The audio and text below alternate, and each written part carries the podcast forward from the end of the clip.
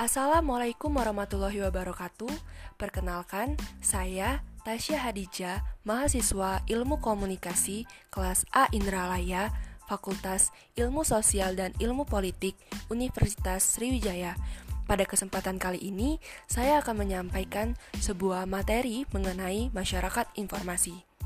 Seperti yang kita ketahui, masyarakat pasti akan senantiasa mengalami perubahan agar dapat bertahan hidup dengan seiringnya berkembangan zaman. Kemajuan sebuah negara dapat diukur dari majunya informasi dan teknologi dari negara tersebut. Informasi adalah sesuatu yang membuat pengetahuan kita berubah, dapat memperkuat atau menekun hubungan yang ada pada pengetahuan yang kita miliki. Apabila masyarakat dihubungkan dengan informasi, maka akan terbentuklah istilah masyarakat informasi. Istilah masyarakat informasi ini mulai marak sekitar tahun 1980-an, sesaat setelah berkembangnya teknologi informasi. Tanpa menguasai informasi, maka orang akan menjadi pasif.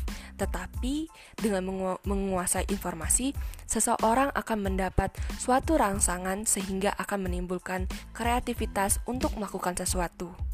Dalam masyarakat informasi, orang akan mendapatkan keuntungan yang penuh dari penggunaan teknologi baru dalam segala aspek kehidupan, baik itu di tempat kerja, di rumah, di tempat bermain, dan tempat lainnya. Contohnya seperti adanya mobile banking atau aplikasi pembayaran berbasis online lainnya. Dengan adanya mobile banking dan aplikasi tersebut, kita dapat melakukan beberapa pembayaran secara online, yang artinya kita tidak harus repot-repot lagi untuk pergi ke ATM terlebih dahulu.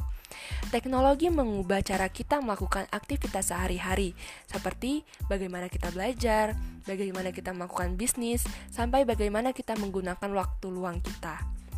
Nah, dalam hal ini, masyarakat mengalami beberapa tahap hingga akhirnya dapat menjadi masyarakat informasi. Mulai dari masyarakat agraris, masyarakat industri, hingga akhirnya menjadi masyarakat informasi. Masyarakat agraris merupakan masyarakat yang dapat dikatakan masih tradisional karena mereka masih menggunakan alat seadanya dan tenaga sepenuhnya guna untuk memenuhi kebutuhannya.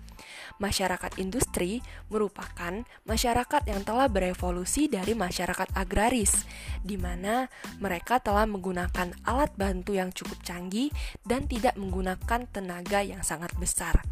Akan tetapi, mereka terdapat sistem yang agak cenderung otoriter di mana mereka bekerja di bawah sebuah naungan kepemimpinan yang berkuasa dan dalam hal ini mereka menghasilkan suatu barang yang dapat digunakan oleh banyak orang. Nah, di era informasi ini, informasi merupakan salah satu dari sumber daya dasar selain material dan energi. Informasi menjadi operasional melalui kegiatan komunikasi karena itu, informasi menjadi tidak bernilai jika tidak dimanfaatkan. Maka dengan berkomunikasilah, informasi itu menjadi bermanfaat. Munculnya informasi di masyarakat menyebabkan masyarakat harus mengelola informasi. Oleh karena itu, bagaimana cara anggota masyarakat memperlakukan informasi, melakukan penghargaan terhadap informasi, serta bagaimana cara menca orang mencari sebuah informasi sampai dengan bagaimana orang membutuhkan informasi tersebut. Hal tersebutlah yang memunculkan istilah masyarakat informasi. Information Society atau masyarakat informasi adalah sebuah istilah yang digunakan untuk mendeskripsikan sebuah masyarakat dan sebuah ekonomi yang dapat membuat kemungkinan terbaik dalam menggunakan informasi dan teknologi komunikasi baru. Dengan istilah New Information and Communication Technology, masyarakat informasi diartikan menjadi suatu masyarakat di mana kualitas hidup dan juga prospek perubahan sosial dan pembangunan ekonomi tergantung pada peningkatan dan pemanfaatan informasi yang ada. Maka dari itu, masyarakat seperti ini, standar hidupnya, pola kerja, kesenangan, serta sistem pendidikannya, pemasaran barang sangat dipengaruhi oleh akumulasi peningkatan informasi. Selain pengertiannya, di sini saya akan menyampaikan ciri-ciri masyarakat informasi. yaitu sebagai berikut. Yang pertama, adanya level intensitas informasi yang tinggi dalam kehidupan masyarakat sehari-hari, baik itu pada organisasi-organisasi yang ada maupun tempat-tempat kerja. Yang kedua, penggunaan teknologi informasi untuk kegiatan sosial, pengajaran, bisnis, serta kegiatan lainnya. Yang ketiga, kemampuan pertukaran data digital yang cepat dapat dilakukan dalam jarak yang jauh. Yang keempat, masyarakat yang sadar akan informasi dan mendapatkan informasi secara cukup. Yang kelima, menjadikan informasi sebagai komoditas bernilai ekonomis. Yang keenam, mengakses informasi menjadi super highway atau berkecepatan tinggi. Yang ke-8, distribusi informasi berubah dari cetak menjadi elektronik dengan karakteristik informasi terbaru, terbaru seperti adanya jurnal, prediksi, e-book, dan lain sebagainya. Selanjutnya, adapun sistem layanan berubah dari manual ke elektronik atau bisa disebut dengan e-service. Selanjutnya, terdapat sektor ekonomi bergeser dari penghasilan. Selanjutnya, barang menjadi kepelayanan jasa dan terakhir kompetisi bersifat global dan ketat. Dampak dari masyarakat informasi adalah masyarakat yang menjadi terbuka diiringi dengan sifat kritis, demokratis, desentralisasi, bidang pekerjaan dapat berubah dari manufaktur ke jasa, ciri pekerjaan berbasis ilmu pengetahuan.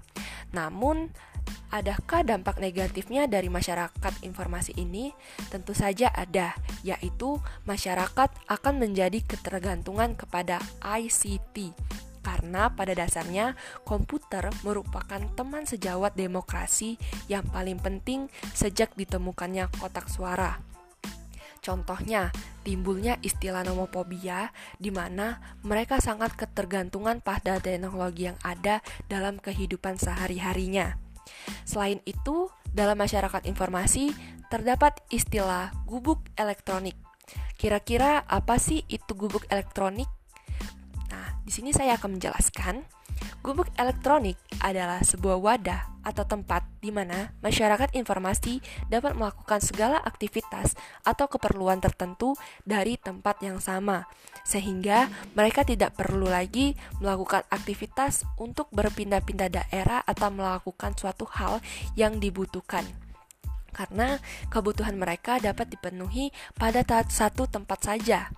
Hal tersebut tentu saja sangat tergantung pada adanya kemajuan teknologi, bukan? Karena kemajuan teknologi yang seperti kita ketahui sangat pesat sehingga memunculkan kemudahan-kemudahan dalam memenuhi kewajiban ataupun kebutuhan yang kita perlukan. Sebagai contoh, kita dapat bekerja dari rumah ataupun belajar dari rumah, kita dapat memenuhi hal tersebut berkat adanya kemajuan teknologi, terutama pada alat komunikasi yang kita gunakan. Serta alat komunikasi tersebut memberikan fitur-fitur yang sangat bermanfaat untuk kita. Selain kegiatan tersebut, kegiatan lainnya dapat kita lakukan juga, seperti aktivitas belajar online dari rumah dengan menggunakan fitur teknologi yang telah tersedia. Jadi, segala aktivitas yang kita lakukan dapat terpenuhi pada tempat yang sama dan tentu saja dengan cara menggunakan alat-alat elektronik yang sesuai dengan kebutuhan kita. Sekian materi yang dapat saya sampaikan. Jika terdapat kesalahan, saya mohon maaf, dan kepada Tuhan saya mohon ampun. Saya akhiri. Wassalamualaikum warahmatullahi wabarakatuh. Sekian, terima kasih.